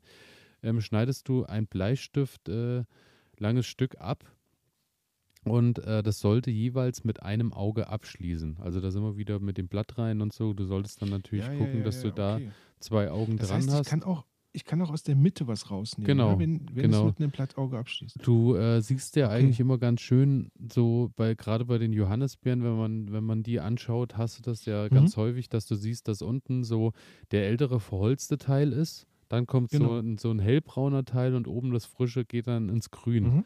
Und ich denke, genau wenn du diesen Mittelteil erwischt, da wo du siehst, äh, das hat schon so ein bisschen, es fängt schon an im Braun und wird kräftig und äh, Mhm. ist aber noch nicht ganz so verholzt wie der untere Teil. Ich denke, da Ja. ist dann, hast du so das beste Stück, was du dafür erwischen kannst. Ja, und dann nimmst du Das die ist gut. und ähm, steckst die dann am besten äh, bündelweise bis zum Frühjahr halt auch in eine Kiste mit Humuserde. Manche sagen sogar, die stecken sie tatsächlich einfach da in den Boden, wo sie hin sollen. Allerdings könntest du dann Probleme kriegen mit dem Winter, dass die dann den Winter nicht äh, so einwandfrei überleben. Mhm. Deswegen würde ich es tatsächlich auch mal probieren, dann, dass man die gebündelt einfach in äh, humusreiche Erde daheim einschlägt und dann äh, ein bisschen feucht halten über den Winter an einen geschützten Platz äh, stellt und dann über den Winter einfach durchwurzeln lässt. Wäre vielleicht auch eine Möglichkeit für mein Gewächshaus. Das stimmt. Dafür würde sich dein Gewächshaus wahrscheinlich auch hervorragend eignen. Ja, und dann im äh, Frühjahr, sobald die Erde nicht mehr gefroren ist, können dann die Steckhölzer einfach in die, ins Beet gepflanzt werden. Und dann geht die Reise los. Ja, klasse. Das ist ähm, super. Das beantwortet eine Frage, die ich dir gar nicht gestellt habe. Großartig. Ja, und jetzt gehen wir zusammen los und äh, machen Steckhölzer, würde ich sagen. So sieht's aus. Aber Genau. bevor wir Also, zu das Steck war's. Ja. Tschüss. Ciao, genau. Aber bevor wir zum bevor wir losstarten und äh, pflanzen Steckhölzer und machen Steckhölzer und vermehren Pflanzen, würde ich sagen, kommen wir noch zur letzten Kategorie. Das machen wir.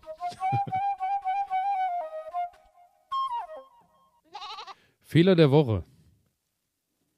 Ja, habe ich. Also Habe ich gemacht. ich glaube, Ähm. die Kategorie wird bei uns äh, niemals leer bleiben. Nein, Irgendwas ist ja immer. irgendwas ist immer. Also ich habe aber diesmal auch, ich habe ich hab eigentlich nur eine Sache. Ähm, Blütenendfäule war, ist jetzt gerade mein Problem. Ähm, wir hatten ja schon mal drüber gesprochen, ganz am Anfang, als ich meine Tomaten ausgesetzt habe ähm, in die kleinen Töpfe. Du kannst dich noch erinnern. Und ich habe noch so gesagt, hm, wer weiß, ob die Töpfe groß genug sind, dass die Tomaten da genügend Nährstoffe haben. Ja, ja. Ähm, und ich komme jetzt unter meinen, unter meinen Vorbau, wo die Tomaten stehen, ähm, und sehe da jetzt regelmäßig Tomaten, die quasi unten drunter, da wo der, ja, wo der Blütenstempel war, Ja, ja. ähm, dass die da anfangen und werden braun. Okay. Ähm, Das fängt an mit einem kleinen Punkt und dann breitet sich das immer weiter aus. Ähm, und nach einer kleinen Recherche hat sich herausgestellt, das muss Blütenendfäule sein. Und die entsteht so durch, äh, weil zu wenig Nährstoffe oder zu wenig. ja, die entsteht wohl, wenn ich das richtig gelesen habe, entsteht die wohl durch Kaliummangel. Ah, okay. Ähm, ja, also kann wohl auch entstehen, wenn sie zu wenig Wasser haben. Dann aber auch durch Nährstoffmangel, weil sie halt dann nicht genügend Nährstoffe in die, in die Pflanze transportieren können. Ähm, aber in der Feuchtigkeit wird es in diesem Jahr nicht liegen, sondern ähm, das liegt bei mir, ähm, also mit hoher Wahrscheinlichkeit, jedenfalls gehe ich davon aus, daran, dass einfach die Töpfe zu klein sind und Ja, ich nicht ja. genügend Nährstoffe bereitstellen kann. Und ähm, ja, was ich jetzt gemacht habe, ich habe es ja vorhin schon in der anderen Kategorie erwähnt, ähm, düngen, düngen, düngen. Ähm, Mhm. Ich hatte mir jetzt eine Brennnesseljauche angesetzt, denn die soll ziemlich viel Kalium enthalten und habe da jetzt ordentlich von drauf gegossen. Also das heißt natürlich, ich habe es verdünnt, aber habe da jetzt äh, mal so zwei, drei Schwapp auf die Tomatenpflanzen draufgepackt ähm, und hoffe, dass sie sich damit jetzt erholen und ich nicht noch mehr Ausfälle habe, denn ja, Ähm, normalerweise stehen die gerade sehr gut da. Ja, ja. Aber ähm, ich habe da jetzt auch schon, naja, ich würde mal sagen, so zwischen fünf und zehn Früchte weggeworfen, weil die halt, ja, braun geworden sind. Ja, aber das dann, ist schade. Dann gönn deinen Pflänzchen doch mal wirklich ein, ein ordentliches gemischtes Substrat aus der Gärtnerei, wo wirklich dann auch äh, ausreichend Kalium und Co. drin ist, was du mit ins Gießwasser machst, weil ich glaube, das wirst du durch eine Brennnesseljauche nicht ersetzen. Kann ich nicht mehr retten, meinst du? Ja, weil ich glaube, die brauchen wirklich dann mal äh, einen ordentlichen Boost. Okay. Dann werde ich das mal ausprobieren. Also, das ist auf jeden Fall mein Fehler der Woche. Ähm, also, was heißt das? Naja, das hat sich ja schon lange abgezeichnet. Ne? Also, man ähm, muss halt wahrscheinlich auch so ein Gefühl dafür entwickeln, wie, wie viel ähm, Dünger muss ich da reinpacken, welchen Dünger Ja, muss ja. ich reinpacken, wie häufig muss ich das Ja, machen. gerade bei den Naja. Topf, bei den Topfpflanzen, die sind halt, irgendwann haben die ihre Töpfe leer gezogen, ne? Genau das, genau das. Und dann ist es immer schwierig, weil ich hatte ja Hornspäne reingetan, aber das hat sich halt auch irgendwann aufgebraucht. Logisch. Ja, Und, ja. Aber halt auch da fehlt mir wieder das Gefühl, das war das erste Mal, dass ich so in kleinen Töpfen mit Hornspänen gearbeitet habe. Wie lange hält sowas vor? Und Hm. was? Naja, auf jeden Fall ähm, muss ich da jetzt irgendwie ein bisschen gegensteuern. Mal schauen Ja, ja. wie es weitergeht. Ich werde berichten. Genau. Das war mein Fehler der Woche, von dem ich berichten kann. Ähm, die anderen hatten wir ja alle schon vorher. Wie sieht es bei dir aus, Elias? ähm, bei mir ist es so, dass ich äh, schon frühzeitig das ähm, Chili-Beet im Garten aufgegeben habe und mich Oh da auch nicht mehr drum gekümmert habe. Und äh, weil da war ja alles abgefressen, hatten wir auch in dem Video da irgendwie, Ja, ja. haben wir ja gesehen, dass da teilweise nur noch irgendwelche verholzten Stängel rumstanden. Und äh, ich habe jetzt angefangen und forste so ein bisschen äh, den Garten auf und äh, mache mal ein Beet nach dem anderen langsam irgendwie mal das Unkraut raus und sch- guck schon mal, wo ich vielleicht noch eine Gründüngung drauf hau für nächstes, bis zum nächsten Jahr. Und als ich so das Unkraut weggemacht habe, habe ich tatsächlich zwei Chili-Pflanzen gefunden, die nicht besonders groß sind, aber die tatsächlich äh, auch äh, sechs, sieben Früchte dran haben. Und ich glaube, die Ach ja. Pflanzen hätten es vielleicht auch irgendwie ganz angenehm gefunden, wenn sie vielleicht Licht und äh, vor allem Sonne und Wärme gekriegt hätten und hätten sich vielleicht auch etwas besser entwickelt. Aber ähm, Aber ja, tapfere kleine Pflänzchen. Sie haben sich durchgekämpft. Wahrscheinlich lohnt sich dann auch, äh, da irgendwie sich Samen rauszuholen, weil ähm, wenn sie das überlebt haben, plus den Angriff der Nacktschnecken, plus diesen Sommer, dann äh, sollten Kann die eigentlich ganz gut durchkommen irgendwie, ja.